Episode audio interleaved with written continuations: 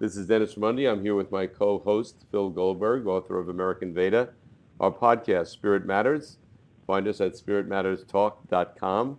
Uh, our guest today, Bob Roth, who currently serves as the executive director of the David Lynch Foundation, a nonprofit which has brought meditation to over 500,000 inner city youth uh, in 35 countries, to veterans, uh, to folks uh, who have been survivors of domestic violence, and uh, to many segments of society. And I should say that uh, I have known Bob, and so has Phil, for uh, well over 40 years. And Bob, thank you so very much. It's a pleasure to have you come on the show. It's wonderful be, to be on your show, and it's always wonderful to hear those words. We've known each other for over 40 years. we met it. We met it. Just we, surreal. We, so surreal. We, we met oh, in my school. God. Yeah. All right. In the interest of full disclosure, it's probably closer to 45 and uh, or more, but um, that will not stop us. No, we're going to power on. We might have a little bit more fun than we usually do, though. So, Bob, uh, maybe the first thing we could do uh, for our listeners is uh, to have you um, give us an overview of what the David Lynch Foundation does and um, the type of meditation that you teach and, and, and how it's uh, distinctive. Sure. The David Lynch, David Lynch Foundation was established almost 11 years ago by the great filmmaker David Lynch of Twin Peaks and Mulholland Drive and Blue Velvet fame. and David had been meditating for, at the time, about 30 years, as had I, practicing something called Transcendental Meditation, or TM. And David and I became friends, and we talked about raising the funds so that we could bring meditation instruction to at-risk inner-city school kids um, way back when, when I was a college student at the University of California at Berkeley in the late 60s and early 70s, I had uh, shifted my major to be uh, towards getting a, I wanted to get a doctorate in educational curriculum, develop educational curriculum. So you could start empowering youth at an early age, even at that age, you know, to, to become more self-sufficient, to just to, I mean, that sounds ridiculous for a kindergartner, but you can start at an early age um, preparing a, a young person to grow into an integrated, healthy adulthood. And along the way, uh, I had learned TM, and it had been a long desire of mine that I would like to bring this to inner city school kids because I felt they were a portion of the population that were just sort of forgotten by government and you know the powers that be. So fast forward to 11 years ago, and I've been teaching TM for over 35 years. And David and I got together, and I said, you know, we should start a foundation in your name, and uh, raise the funds to bring this to kids. And he said, great. We didn't know what a 501c3 was, which is the legal name of a nonprofit. We just started, and it has grown over over 10 or 11 years to what you just said, half a million inner city school kids and veterans and women who are survivors of domestic violence. And the common theme, the mission of the foundation, is to address the epidemic of trauma and toxic stress, which really pervades all of society, but really hits um, underserved, vulnerable, at-risk adults and youth. And so that's what we do. Mm-hmm. Bob, uh, what's the relationship of the David Lynch Foundation to the larger Transcendental Meditation movement? The larger Transcendental Meditation movement was established by Maharishi Mahesh Yogi, which um, um, Phil, you have written about often and beautifully, uh, was established 56, 57 years ago to teach transcendental meditation to the world. And there are nonprofit organizations established in just about every country. David Lynch Foundation is its own 501c3, and its purpose was to raise the funds so that we could uh, contract with teachers of TM through the TM organization and then bring TM to kids in inner city schools at no cost or veterans and their families at no cost or we're in prisons and we're on American Indian reservations. Deeply fulfilling for me to to be able to be part of something that's helping so many people who would never have an opportunity, maybe even even heard of meditation, much less have the opportunity to learn. And to see them benefit so dramatically and, and immediately is very satisfying. Um, Bobby, you have done, or research has been done on some of the projects uh, that the David Lynch Foundation is sponsoring. Can you give us a little uh, um, insight into some of the work that's been done, some of the findings? Sure. Well, first of all, backstory. In the last 40 plus years, there have been over 370 370 um, peer-reviewed studies published in top scientific journals, including the American Medical Association's Journal Archives of Internal Medicine and the American Heart Association. So there's a, a great scientific um, legacy there, and the, the National Institutes of Health have funded research, and, and the Defense Department have funded research, so very well established. David Lynch Foundation has funded research or um, raised funds for research on kids who meditate in what's called quiet time programs. And that's where the kids in, in these tough schools start and end each school day with like 10 or 15 minutes of TM. They do it voluntarily.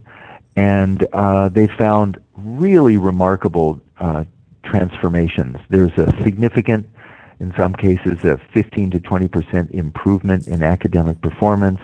There's a 70 or 80 percent depending upon the school, reduction in suspensions and expulsions. There's an improvement in graduation rates. And I think something that's overlooked, but I think is very important, is there's an increase in happiness and a sense of well-being among these kids starting from the ages of 11 or 12 or 13. And I thought, well, what's the relevance of that at first? And then I was told that there are um, 10 million children in America under the age of 10 who are on antidepressant medications. Mm under the age of 10. Wow. So there's an epidemic of stress and stress-related and psychological distress.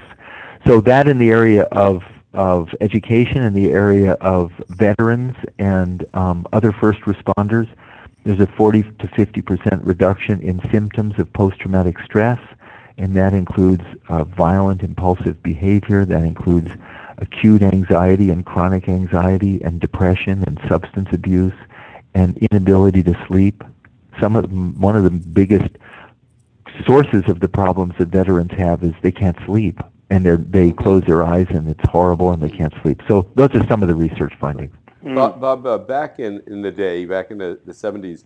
Uh, back in the day, Dennis. back Dennis. in the day, way back. uh, you know, uh, you know, I was teaching courses in, in TM, and uh, uh, there were a, the idea was always to get it into the schools. And actually, my father was a an educator in New Jersey, and he was uh, fairly instrumental in getting uh, TM into some schools back then and all.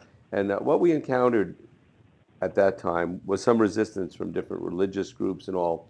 Uh, and uh, do you encounter that anymore, or is that something that, uh, as as Phil documents in his book, meditation is much more accepted in the West now. It's much more commonplace. It's not considered something odd or unusual. Uh, is the resistance to meditation in the school much less now than it was back then? Oh, much, much less. If there's any resistance, it'll be like one parent out of hundreds. Um, the what you're referring to is a um, a case that happened in the late 1970s where TM wasn't identified as a religion, but a course that was that TM was part of um, was was labeled uh, religious in nature by one judge, but not TM. Mm-hmm. But since then, there's been hundreds of research studies that have been published in all these top journals. As I said, TM has been you know funded by government programs, and there's just more information and knowledge and more experience, and people know that uh, just because something had its roots in ancient Eastern tradition doesn't mean it's religious. Maybe there's a cultural um, con- consideration, but you know, Einstein was a German Jew. It doesn't make the theory of relativity German or Jewish, and so you ju- we just don't. We have waiting lists of schools mm-hmm. that want transcendental meditation in um, all over the Bay Area. There's about 7,000 kids now who have learned TM as part of quiet time programs. Los Angeles Unified School District has uh, opened the doors to us here in New York City We're in public and, and public schools and charter schools, Washington D.C., Detroit, Atlanta. So it's a it's a new world. I, I think the tipping point, as you say, towards meditation in general has tipped, and specifically with transcendental meditation, and there's just no resistance. There's no resistance. Very interesting because there's uh, occasionally pockets of resistance uh, to things like um, mindfulness programs and, and yoga programs. So I'm guessing uh, you might occasionally run into them, but it doesn't sound like it's a common mm-hmm. feature, even in public schools. Well, maybe if we did this in Biloxi, yeah, Mississippi, yeah. Right. that there would be more. But you know, the thing is, the schools and these these schools that we're working in, they're so tough, and yeah. nothing is working. As a matter of fact, we just received a large grant from the University of Chicago, what they call it the Crime Lab, mm. in in partnership with the uh, MacArthur Foundation. You know, they make these MacArthur mm-hmm. Genius Grants and the uh, Pritzker Pucker Foundation. They gave us, they put out a. There's so much youth violence in Chicago, so they said, okay, we're going to give three grants. We want all the different nonprofit organizations who who have a solution to this in Chicago to submit applications. So 200 different organizations submitted applications to get a grant to reduce youth violence. And of those 200, three were selected, and we were one of the three. And we received a $300,000 grant to teach TM in several public schools in Chicago. And the results have proven so dramatic within just the first few months that now we're talking to them about like increasing that grant to one and a half to two million dollars in the next two years. Mm. So that kind of findings. And when it comes to veterans, the Wounded Warrior Project and the, the Department of Defense um, just gave uh, about two and a half million dollars for studies on the effects of TM for reducing post-traumatic stress in veterans and traumatic brain injury in active duty soldiers. So I think that I think it's science. And there's people who are going to be superstitious, but anybody who's sort of rational and scientific knows there's no belief system with TM. There's no adopting of any philosophy. It's just it's just a technique, and that's how we teach it, and those are the responses. Does that answer your question? Yeah, ab- yeah absolutely. And, and, let me just follow up.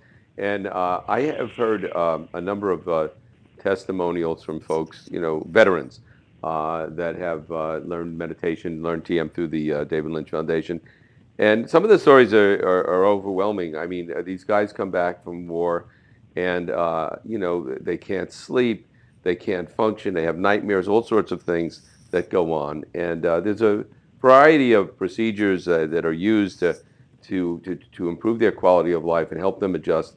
Uh, and at least for a lot of the ones I've heard, uh, you know, the, you know, the, the TM has had a big impact on their lives. Uh, I'd like you to just maybe hear a story or two from you about uh, specific individuals you've encountered that have had uh, dramatic results.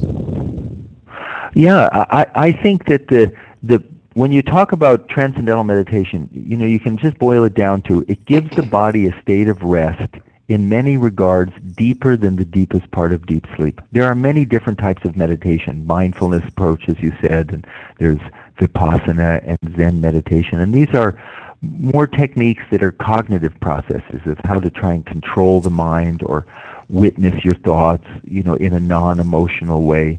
Transcendental meditation it gives the mind a state of deep inner calm, and along with that, the body a profound state of rest and relaxation. And that rest, which you don't find in other techniques, uh, and that's not putting down other techniques, just different outcomes.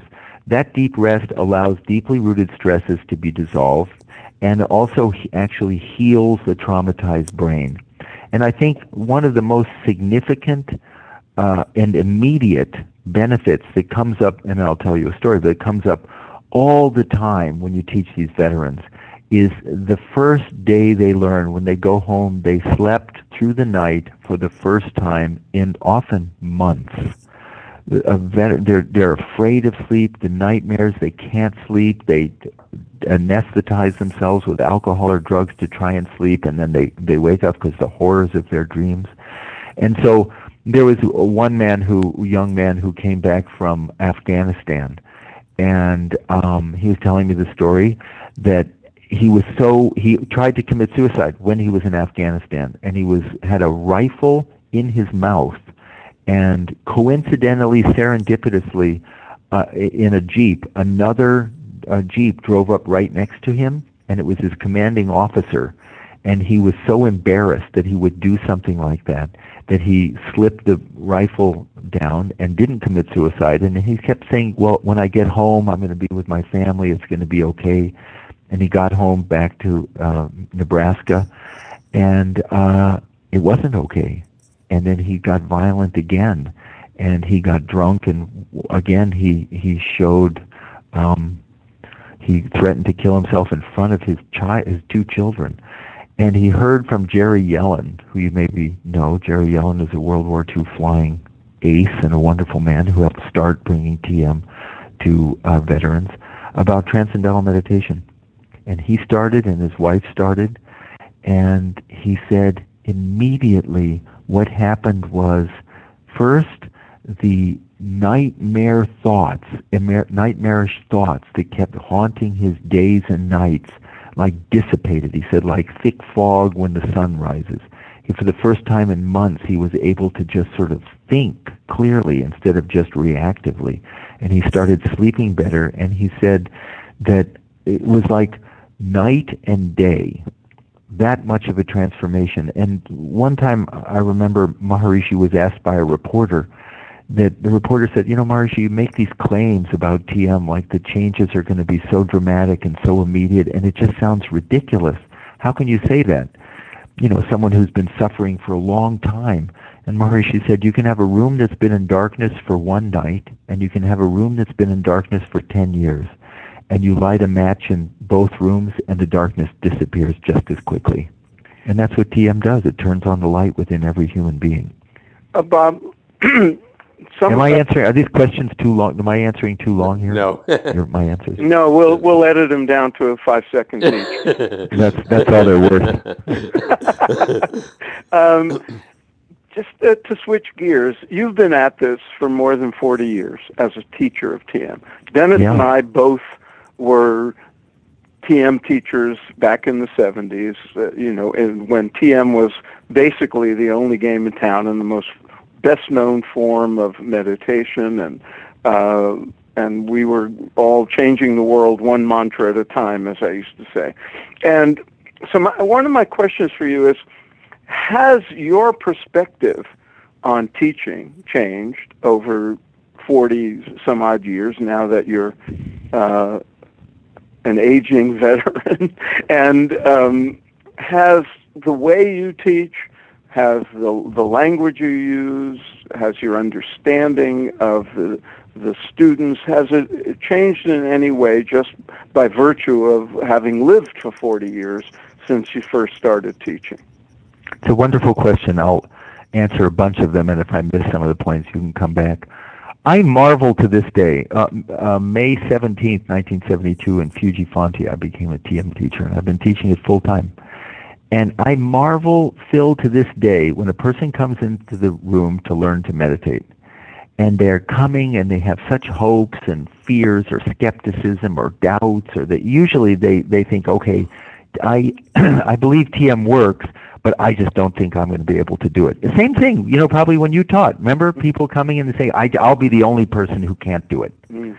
And right, you heard that then. Sure. You hear it now. You hear it now. There's no difference with the, the people coming in. The only difference is there's so much more research mm. that shows that this works, and there's so much more general acceptance in society that meditation in general works. Yeah, yeah. And they've heard they've heard good things about TM. So when that person comes in for me to teach them one on one, it's the same person, you know, from 40 years ago, and I marvel to no, this Bob, day. it's their grandchild. I know, the grandchild. yeah, great grandchild. But the same type of person, same type right, of person. Right. And uh, I marvel at the perfection of the steps of instruction that a person who can have their mind nervous and anxious and wor- all worried and wondered and a few words and then just like I use the example, the analogy of an ocean that has waves on the surface and silent at its depths, and the mind is active and nervous, and that's like the thinking mind, the monkey mind, the gotta gotta gotta mind on the surface. but every human being has a level deep within that's already calm. And you give a you give a, a woman or a man a mantra, a simple sound, a couple syllables that has no meaning, that's been used for thousands of years for this purpose, and you'd say a few words of instruction and just and they open their eyes a few minutes later and they go, I never imagined I could have had such a relaxing, calming, wonderful experience. And it's over and over and over again. How has my uh, teaching? I'm just, you know, you put a hundred monkeys in a room with typewriters, and you know you're going to come out with something.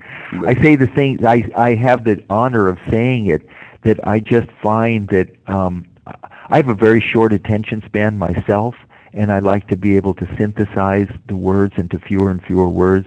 So I think the way I teach it is the same. It just makes a little more sense. Mm-hmm. Bob, Bobby, makes a little more yeah. sense. I wanted to ask you. Uh, I encounter a lot of people these days that uh, uh, have learned uh, mindfulness and uh, meditation, and I, I, don't know if there are different types of mindfulness meditation and how it's categorized or whatever. But generally, they have they have uh, pretty good, you know, they'll speak well of it and They've done some research on it and whatnot, or quite a bit actually. Uh, when you encounter people like that that said, I've done mindfulness or whatever, is your uh, recommendation that they not do that and learn TM or they learn, t- yeah, yeah. What, how, how do you deal with that when that comes up, uh, either with veterans or students or just anybody that comes in off the street to, to learn TM?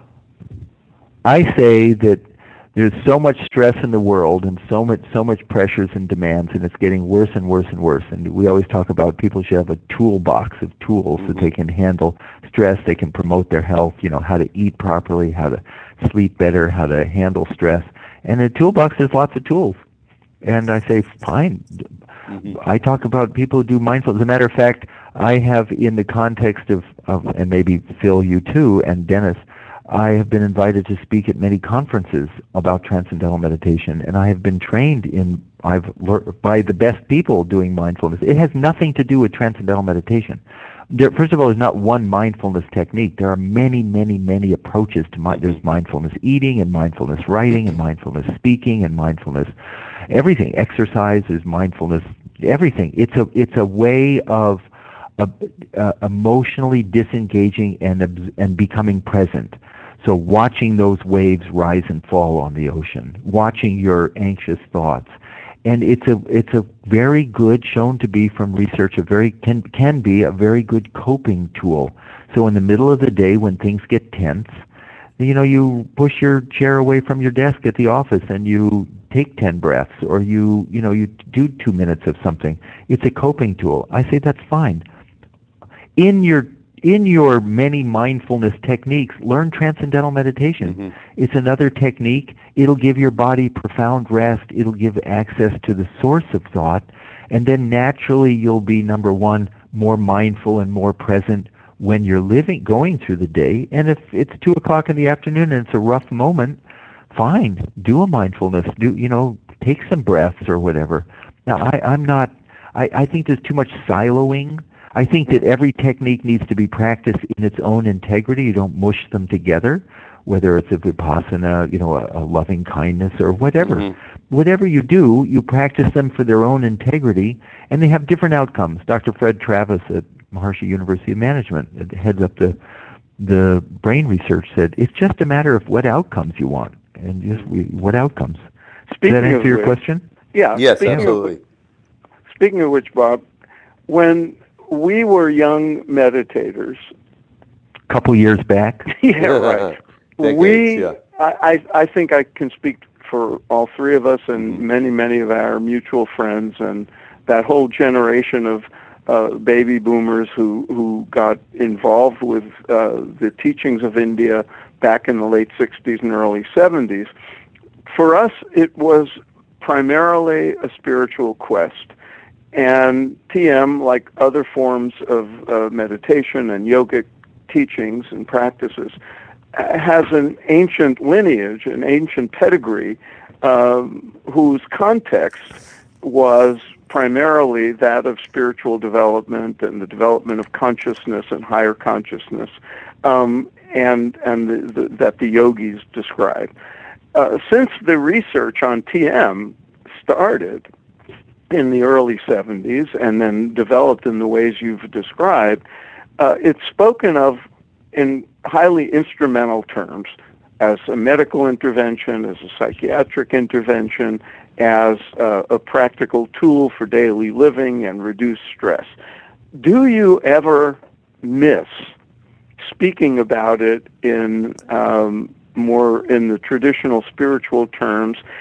Question one. Question two, in the context of teaching people who want to reduce stress and sleep better and all that, do you find um, that they also um, grow in and and change their perspective, their attitude, their insights into what we think of as the spiritual life? This is beautiful questions. Both both you guys should have a podcast. Um, We're working on it. you should really, yeah, work on it. Come up with something. Come up with a, a treatment. Hmm. Um, it's interesting, you know, when when I was thinking about this because you know I'm like 65. I was at Berkeley in 1968. I I talked to college students, and first of all, they can't believe that I was there. It's like right. you know they read about it or they Right, you know right. seen videos. Did you And know Mario Savio? yeah, actually. Um, um, and it was a different time. You know, people were taking drugs for higher states of consciousness. The Mhm. collective consciousness that you know tuned in to, to drop out, and you took all these drugs. It wasn't to get rid of stress or just to zone out. It was like for some spiritual awakening. Mhm. And Maharishi, when he came in those days, he was talking about transcendental meditation to our generation um, in a lot of those terms and times change and the messaging uh, and I think at any time to stay relevant it not messaging the interest of people changes and now the world has gotten so tense and so you know like just like a vice grip you talk on college campuses there's so much tension that I, I remember what Maharishi one time said. He said, "You can't talk to a person about world peace when they have a migraine headache." Mhm. and I this is name dropping, but I I gave a, a, a introductory lecture to um, Ellen DeGeneres, and I asked her why she was interested in learning to meditate, and she said, "I want to maintain permanent connection with the intelligence that runs the universe." And she paused. And, There and you she go. paused. No, she paused and she said, "And I can't sleep at night." and the fact of the matter is, when you transcend, then you address both of those deep, deep desires. Right. Now, to say yes, the wonderful thing that I find is as soon as a person transcends, as soon as their migraine headache is lifted, we have the most ad- wonderful advanced lectures and res, you know weekend residence courses. We go very deeply into the knowledge of higher states of consciousness or cosmic consciousness, enlightenment, self-realization. But the interest that people have in it is relevant to today, which is peak performance, which is thinking more clearly. They love the idea of being in tune with natural law. They love the idea of being able, like a ninja, being able to, to, to work intensely to stay alive, you know, to be successful, and inside maintain that equanimity and calm. So it's the same desire, but now it's not expressed in the language of the 60s, Right. it's expressed, expressed in the language of today. Mhm. But there's just as much interest, and in Mhm. fact, I think more interest, but Mhm. it's just how it's expressed. Right. And I'll conclude by saying Dr. Norman Rosenthal, who was a world-renowned psychiatrist, and he wrote the best-selling book Transcendence, is just coming out on May 17th with a, a an update, a new book called Supermind, which is another word he said for cosmic consciousness. And he's bringing out the experiences of people who've been meditating for two years and five years and ten years and twenty years and, and longer to bring 45? out 45 and 50 years to, to talk about those higher states of consciousness. So it's coming out. It's coming out. Right. Very Bobby, good. one, one, one, one thing I wanted to, you touched upon it uh, slightly when we, in your last answer, but one of the things I've been watching as I watch the growth of the David Lynch Foundation, and, uh, and I should say to our listeners, I mean, I've sent people directly to Bobby to learn meditation and whatnot, and they always come back with a wonderful experience. And but I noticed that uh, many uh, well-known people, you mentioned Ellen DeGeneres, but Russell Simmons, who you introduced us to to have on the show, Katy Perry, Howard Stern, Jerry Seinfeld, person after person, uh, that many of these celebrities you either taught or been involved with or got to endorse. uh, uh, the activities of the David Lynch Foundation. Tell us a little about that and what you see their role as being in regard to uh, promoting uh, what you're doing. Um, great question. Um, you know how I always these people in sort of the, whether they're in the higher echelons in business or entertainment or whatever, they don't get out much. They just talk amongst themselves, you know, because mm-hmm. they get out, they're swarmed, and you know, they you get the feeling like, oh, oh, you need a cardiologist? I know a cardiologist. Oh, you need a yoga teacher? I got. You want a, a vegan chef? Oh, you want to learn to meditate? Oh, you got to talk to the guy who taught me. So myself or Mario or Sadi or a few other people, we're sort of like our names get passed around among some of those people. So it's all word of mouth. Right, right. I, I, must. Know, I've, have heard you referred to as meditation, Bob, but I think uh, David, uh, uh, David Letterman and others have yeah, yeah, yeah. I don't know where that one came from, but so so it's just word of mouth. It's not like I'm going after anybody. And the interesting thing is, one time this one person said, "Well, you know, you just teach celebrities." I said, "I've taught like 20. I've taught thousands of other people. You just don't hear about them. You don't hear about all these other people I'm teaching. It's just the press." So it's a word of mouth thing, and a lot of the interest, the people. I mean, some celebrities can be quite vacuous fortunately, the people who get introduced to us, they're genuine. You know, they're they're very creative and they're very intelligent and they're often very philanthropic and they're and and they want to they love the creative process and they want to stay at the top of their game and they don't want to get stale and they want to keep creating and recreating and recreating and they love transcendental meditation for that value, for that sort of access to that reservoir, infinite reservoir of creativity. The role that they play I, I, you know, make a point. I never ask anybody or push any of these people to do anything. I teach them, or Mario or Sadi or Linda Manquist, whoever teaches them, or Lynn, Lynn Kaplan or Lauren, whoever teaches, fortunate to teach these people, just like they're fortunate to teach anyone. Um, they, I just teach them, and they'll come to me and they'll say, "How can I help? How can I give back? Mm-hmm. What can I do?" And so that's how it happens, and that's the genuineness of the thing, that they really want to help. They really want to give back. And I think the work of the David Lynch Foundation is very inspiring to them that they can, they have different causes. Lena Dunham from Girls is very active in, in um, women's issues, and Hugh Jackman with veterans, and mm-hmm. different people. And so you just go where it goes. But they have a huge impact, let's face it. People all right, I'm rambling on here, but I'll say one last thing. Most people who learn to meditate, and this was true when we were all teaching back in the 70s, most people who learn to meditate learn because a friend told them about it. Remember? Correct. That was yep. always the experience. Yep.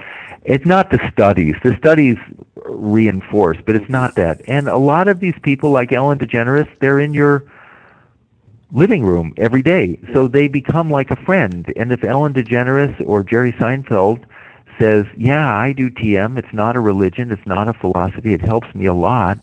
Then people feel like they've been told by their friend. And you know, this is an old story, Bobby. Again, not. not I love old stories, Phil. old stories by old people. I was just in India, and I was in Rishikesh. I followed you on on Facebook. Everybody should follow Phil on Facebook. He goes around the world many times. many times. And I went to Rishikesh, where the Beatles were with Maharishi in 1968. And everybody refers to that as the Beatles ashram. but I know. It, it's now uh, um, open for tourists. It's open for people, and it's been cleaned up. And there are signs that are very well made and very respectful. And it's not all about the Beatles. It's about TM and its effect on the world and Maharishi and when it when it was established.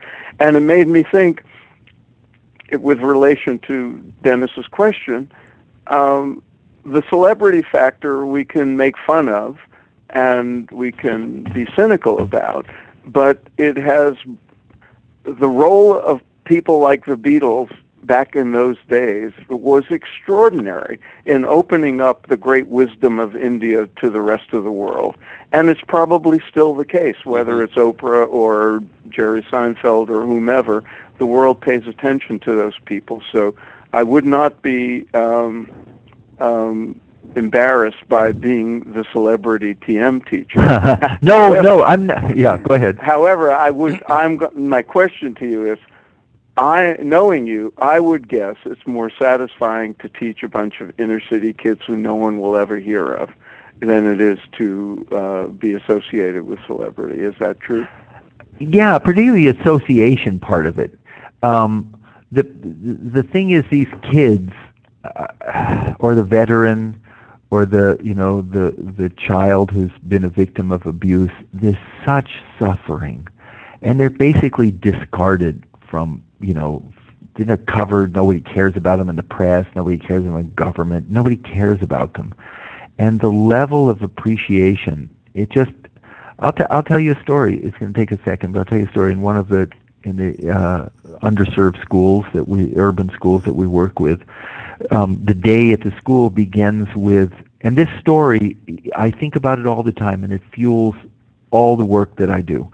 Um, this school would begin first period class, the first 15 minutes was quiet time, and the whole school, uh, all the kids in each class was, were quiet. They're sitting at their desks and then they would meditate, or they had a choice. They could also nap or do silent sustained reading, they call it, but 90 plus percent wanted to meditate.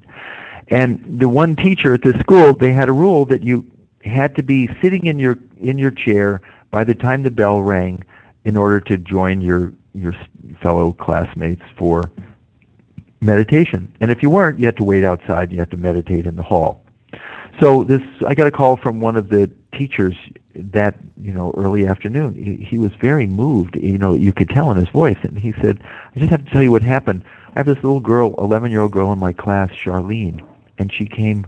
Um, the bell had rung, and we were meditating, and she came bursting in the door, and she sat down at her desk two or three minutes late, and she closed her eyes, and she was breathing very heavily, and I, you know, I said, I went over and I whispered, I said, Charlene, you know, you can't do this. It's, we have this rule, this discipline. You're going to have to step outside.